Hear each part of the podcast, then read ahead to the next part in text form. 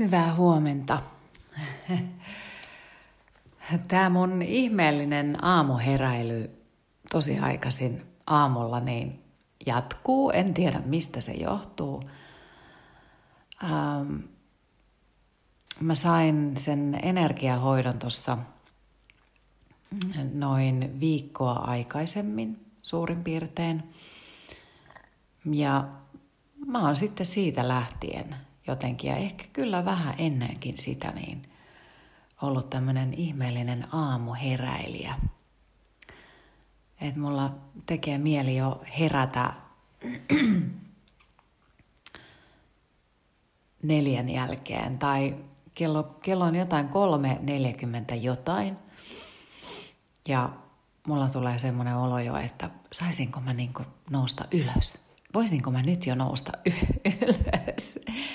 Mä en millään maltaisi olla siellä sängyssä ja sitten mä tiedän, että kuitenkin, että jos mä nousen siihen aikaan aamusta ylös, niin vielä ei tapahdu mitään. Että mulla olisi valtava, valtavasti aikaa siinä touhuilla kaikkea. Että voisinhan mä joogata tai meditoida tai jotain muuta sellaista, mutta sitten taas toisaalta, kun en ole kuitenkaan mennyt nukkumaan kuin vasta joskus kymmenen jälkeen, niin se on vähän turhan aikainen aamu ja sitten mä nukun vähän silleen huonosti. Sitten sen neljän jälkeen tonne kuuteen, kun mä kuuden paikkeilla aina nousen ylös. Hmm. Jännää, liekkö se tämä kesäaika vai onko mulla vaan perhosia tuolla vatsan pohjalla? En tiedä. Hei, tota, tämä on nyt toistaiseksi ää, viimeinen aamupore, aamuporeilu. Ää, ja sitten jäädään vähän kesätauolle. Hmm, mä toivon, että, että säkin lepäät kesäaikana. Tai sitten jos haluat kuunnella aamuporeita niin, ja, ja oppia niistä ja kirjoittaa asioita ylös, niin, tota, niin sekin on tietenkin ihan mahdollista. Jokainen oman käyttän, aikansa käyttää, mihin itse haluaa sen käyttää. Joo. Tänään mä haluaisin puhua siitä, että kuinka tärkeää on, että me opittaisiin arvostamaan itseämme.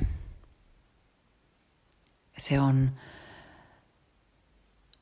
se on ehkä semmoinen teema, joka, johon useinkaan me ei kiinnitetä huomiota. Myöskään niin kuin monet muutkin asiat on sellaisia, että me ei, me ei niin kuin oikein pohdita sitä, että rakastanko minä itseäni, arvostanko minä itseäni tarpeeksi. Ja se on yksi niitä tärkeimpiä tekijöitä – sen oman hyvän olon kannalta. On löytää se itsestä se ihana ihminen, joka siellä asuu, siellä sinussa sisällä. Ja se on tosi tärkeää löytää sen takia, että pystyisi sitten menemään – eteenpäin elämässään sellaista elämää kohti, jota toivoo ja mistä unelmoi. Mä tänään käytän tässä, kerron tässä mun, tästä mun kirjasta, mä nostan täältä jälleen sellaisia teemoja, mitkä äh, ihmiset on itse kirjoittanut, niitä testimoniaaleja, mistä mä oon puhunut aikaisemmin, niin – tämä on tämä mun elämänvoimaa seitsemän askelta hyvään elämään ja tämä liittyy tähän viimeiseen askeleeseen, siihen oman niin kutsutun unelmaelämän luomiseen, mutta mä ähm, vähän karsastan sitä sanaa unelmaelämä. Se on ihanaa. Se on ihana ajatella, että meillä olisi semmoista ihanaa mm, vaaleanpunaista hattarapölyä oleva unelmaelämä, mutta kun se elämähän ei ole aina pelkkää unelmaa, vaan se vaatii tosi tosi paljon, että me saadaan omasta elämästä sellainen mieluisa ja saadaan semmoisia pieniä tavoitteita. Meillä voi olla erilaisia tavoitteita ja unelmia siitä, että toivoisi, että se elämä olisi rauhallista ja, ja miellyttävää, eikä se aina olisi niin raskasta. Mutta niin kuin noissa aikaisemmissa jaksoissa, niin on puhunut paljon siitä, että se vaatii myös semmoista omaa vahvaa tunneälyä, sen kehittämistä ja arvoihin, arvoista puhuin viime jaksoissa, niin vaatii myös sitä, että oppis elämään niiden omien arvojen mukaisesti. Ja se tarkoittaa myös tosi paljon luopumista. Ja se voi tuntua tuskaiselta. Tai sitten vaan yksinkertaisesti ymmärtämistä, että olen tietyn tyyppinen ihminen ja kaikki asiat eivät sovi minulle. Niin sekin voi vaatia tietyn tyyppistä luopumista asioista. Ei olekaan niin sosiaalinen ihminen kuin elämän muut läheiset ihmiset ovat ja sitten kärsii siitä liiallisesta sosiaalisuudesta esimerkiksi. Ja sitten saattaa tuomita itseään vähän siitä, että miksi minä olen tällainen tai pohdiskelee sitä. Ja täällä mun kirjassa, täällä viimeisessä osiossa, niin puhutaan nimenomaan niistä unelmista, mutta niin kuin mä tuossa sanoin, niin monelle se unelma-elämä ei välttämättä ole sitä, että asuu 304 asunnossa merenrannalla ja matkustelee jatkuvasti, vaan se voi tarkoittaa, tämä oli siis vitsi, vaan se voi tarkoittaa myös vaan sitä, että elämä olisi mielen rauhaa ja tyytyväisyyttä omaan elämään – ja kyllä niitä sitten, niitä matkoja ja muita siihen tulee. Mutta se itsensä arvostaminen on tosi tosi tärkeässä roolissa, koska tällä tavalla oppisi sanomaan myös asioille ei. Ja oppisi tajuamaan sen, että kaikki asiat ei ole minua varten – se omien rajojen tunnistaminen, tästä itse asiassa ähm, multa pyysi, oliko se nyt Hei Riikka, pyysi, että puhuisin omien rajojen tunnistamisesta. Mutta siitähän on kyse. Että oppii arvostamaan sitä omaa itseä ja omaa sisintä. Niin oppisi sanomaan tietyn tyyppisille asioille ei. Oppisi olemaan miellyttämättä muita ihmisiä ja pysymään siinä omassa kannassaan. Joillekin se on tosi helppoa, minulle ei ole helppoa. Sitä jollain tavalla pyrkii aina siihen toisen ihmisen miellyttämiseen, toisten ihmisten miellyttämiseen, jotta saa hyväksyntää. Ja se on hirveän vaikeaa siinä kohti sanoa ei.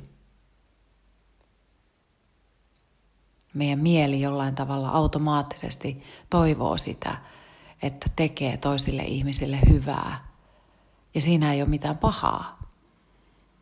Mutta silloin on kurkistettava sinne omaan itseen myös, että kenelle tässä olen tekemässä hyvää. Että jos aina tekee asioita itseään vastaan, niin sitten alkaa itsekin kärsimään siitä. Mutta se oman itsensä arvostaminen, niin mm, me aika usein sanotaan itsellemme semmoisia asioita, että en mä ole tämän arvoinen. Niin kuin se yksi mainos, onko se nyt L'Orealin mainos, jossa sanotaan, että you're worth it. Sinä olet sen arvoinen. Niin me aika usein ollaan hyvin itsekriittisiä itselle, itseämme kohtaan ja mietitään, että en mä ole sen arvoinen. Vaikkapa jonkun tuoreen ihmissuhteen kohdalla, niin olenko minä tuon ihmisen arvoinen? Tavataan uusia ihmisiä töissä ja me vähän epäillään myös itseämme.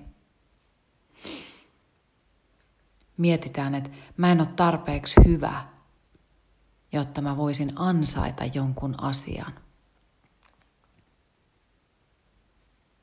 Me vähän niin kuin viedään niitä asioita meiltä itseltämme jo pois. Tai sitten pohditaan sitä, että se raha, joka on tulossa, niin ei se raha ole minua varten. Ei, kun päinvastoin, kyllä, otat vaan vastaan rohkeasti, jos jotain on tulossa. Olet kiitollinen tietysti. Ja usein me ei uskalleta myöntää, että hei, että kyllä minä olen ansainnut asioita elämässäni. Kyllä minä olen sen kaiken väärti. Ja me vähän niin kuin syödään jo itseltämme niitä onnen hippusia, mitä tämä maailma olisi mahdollisesti antamassa. Ja sitten suljetaan itsemme. Niin kuin mä oon puhunut tuossa aikaisemminkin siitä, että – se tietyn tyyppinen negatiivinen ajattelukin, niin se sulkee meiltä tosi paljon. Kun oppisi olemaan avoin ja ottamaan vastaan, niin sanomaan enemmän kyllä. Kyllä, kiitos. Kyllä otan tämän ihanan asian vastaan. Toki itseä tunnustellen myös. Onko tämä minulle mahdollisesti sopiva asia? Hmm. Joo. Kyllä se meidän oma mieli on, se on mielenkiintoinen paikka ja se, että sitä oppisi vahvistamaan semmoisilla omilla motoilla kertomaan itselleen, että kyllä mä olen ansainnut kaiken ja mä olen hyvä ihminen ja, ja tämä kuuluu minulle – Minun kuuluu saada elämästä rakkautta ja, ja hyvinvointia. Se on tärkeää. Se on ihanaa. Ja sitten oppii pikkuhiljaa ymmärtämään, että jos, tai sanotaan vaikka, että miettii omaa elämäänsä kymmenen vuotta taaksepäin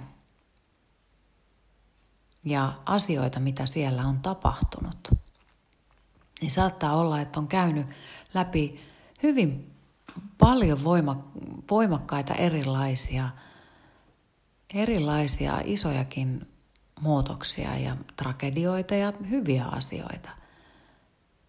Niin kyllä on kaiken sen hyvän arvoinen tällä hetkellä. Hmm. Ja kun pyrkii siihen hyvyyteen ja hyvän tekemiseen, Ihanaa. Tota, täällä mm, nainen 32 vuotta on ollut mulla valmennuksessa ja hän kertoo näin. Osallistuin ryhmävalmennukseen talvella 2010, sillä olin painiskellut oman mielen haasteiden kanssa jo jonkin aikaa. Seuraavana vuonna moni asia oli jo muuttunut. Olin vaihtanut työpaikkaa ja työskentelin nyt unelmatyöpaikassani. Olin kuitenkin aloittanut uuteen ammattiin tähtäävät opinnot ja sen lisäksi kihlautunut. Ehkä opintojen aloittamisen myötä koin, että uudesta työpaikasta huolimatta olin jollain tavalla pysähtynyt enkä päässyt eteenpäin. Ilmi selvästi halusin kuitenkin suuntautua aivan toiselle alalle. Enkö siis osannut olla kiitollinen siitä, mitä olin jo saavuttanut? Nämä tunteet purkautuivat erityisesti aiheettomina kiukunpuuskina kotona, väsymyksenä ja ärtymyksenä. Eniten minua vaivasi, että valitin ja ärsyynnyin pikkuasioista, vaikka elämässäni kaikki oli lähes täydellisesti ja olin toisaalta äärimmäisen onnellinen. Hakeuduin uudelleen valmennukseen. Jo heti ensimmäinen kerta oli mieletön kokemus. Siinä vaiheessa olin jo miettinyt, että irtisanoisin itseni heti, kun olen valmistunut uudesta koulusta. Siihen oli kuitenkin vielä aikaa ja toisaalta olin välillä rättiväsynyt 50 tuntisista työviikoista ja opiskelun täyttämistä viikonlopuista. Teimme harjoituksen, jossa silmät suljettuina lähdin astelemaan edessäni olevaa polkua, joka olisi se polku, jolla jatkaisin kuten tähänkin saakka. Harjoituksen ensimmäinen askel oli kuvitteellisesti parin kuukauden päässä. Sen astuin vielä ongelmitta. Kuitenkin askel askeleelta kulkeminen alkoi tuntua yhä vaikeammalta. Enkä yksinkertaisesti voinut enää astua sitä askelta, joka olisi vuoden päässä aloittamastani hetkestä. Kun sitten kuljin saman polun sillä ajatuksella, että lähden työpaikastani ja alan suuntautumaan uuteen ammattiin, tuntui kuin olisin vain liidellyt polun läpi ja vielä hymy kasvoillani, nauraen. Siinä hetkessä tajusin, että oli päivän selvää, mikä oli minulle oikea tie. Valmennuksessa opin luottamaan tunteisiini ja siihen, että kaikki vastaukset ovat jo minussa – Minun on vain pysähdyttävä ja opittava kuuntelemaan niitä. Jos ajatuksistani 85 prosenttia menee sen hetkiseen työhön ja siitä murehtimiseen, millä kapasiteetilla ikinä luon mitään uutta elämääni?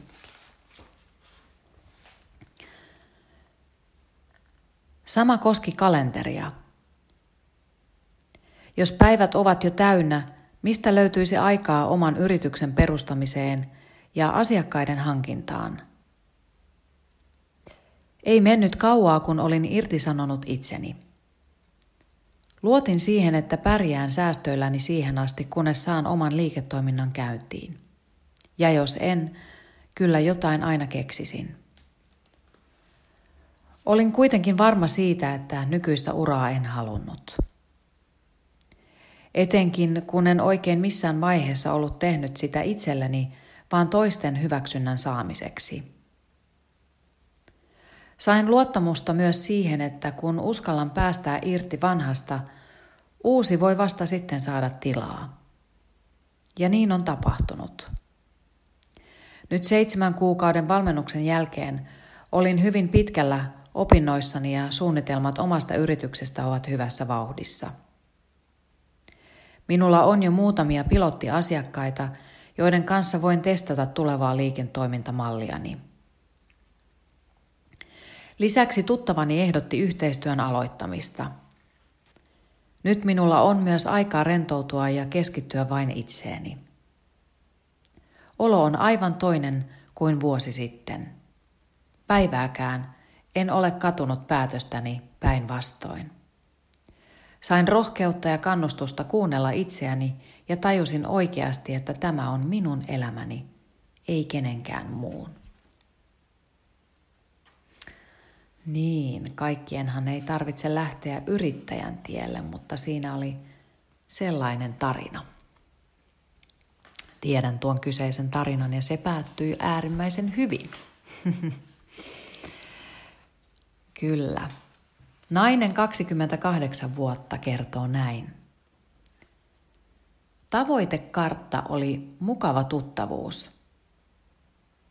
Ensin oli hankaluuksia ajatella asioita pidemmällä tähtäimellä tai edes lyhyellä, ja hieman skeptinen olotila siitä, miten ne tavoitteet kuvina tai sanoina voivat muuttua todeksi. Mutta niin ne kuvat ja lauseet sinne paperille syntyivät ja nyt huomaan, että pikkuhiljaa niitä asioita elämässä näyttää myös toteutuneen. Katsahdan tavoitekarttaa ja vinkkaan itselleni, että näinhän sitä suunnittelikin käyvän. Se, että uskoo itseensä ja niihin asioihin, mitä haluaa, toteutuu kyllä joskus. Kyllä.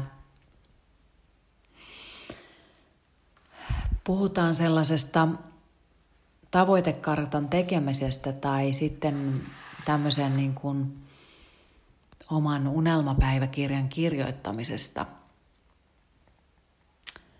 niin ne voi olla semmoisia eräällä tavalla semmoisia muisti, se tavoitekartta mulla itsellä ainakin on vähän semmoinen niin kuin muistilappu siitä, että hei, minkälaisia asioita mä toivoinkaan elämääni.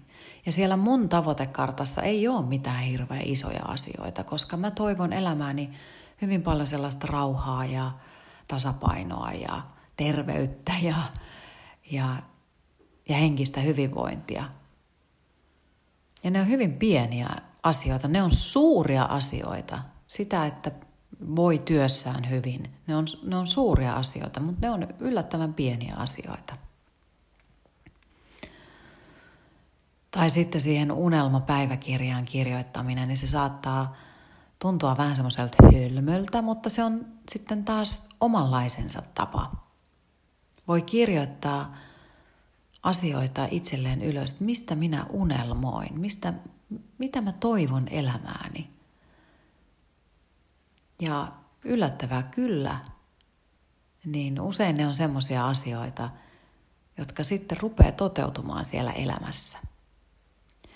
Mutta ne on eräällä tavalla semmoisia omia tapoja muistuttaa itselleen myös siitä, että mä arvostan itseäni.